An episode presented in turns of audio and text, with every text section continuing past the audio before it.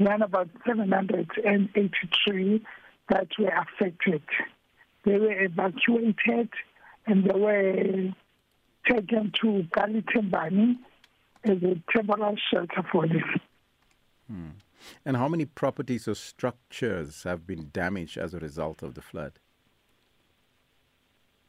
There are so many houses around Silver Town that were affected. And the other property that is... So, Deputy Mayor, are you at this point in time, maybe at liberty or at this stage, to quantify how much this damage would cost to be repaired or be fixed or renewed? I'm not in a position to quantify that, but the private hospital in Queenstown also was affected in a very bad way. As a result, the patients were transferred to Islander Hospital. Others were transferred to Frontier Hospital, the district hospital around Queenstown. So there was a lot of damage. You could even see when you're getting in the hospital boxes. I'm sure they are having equipment and the furniture was taken out.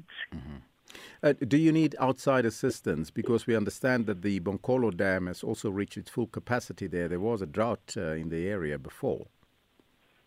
Yes, I thank God that yesterday all the strategic departments from the province and from the district were here, the traffic department, the EMS that is from East London, the social development, the police with the divers, they were here.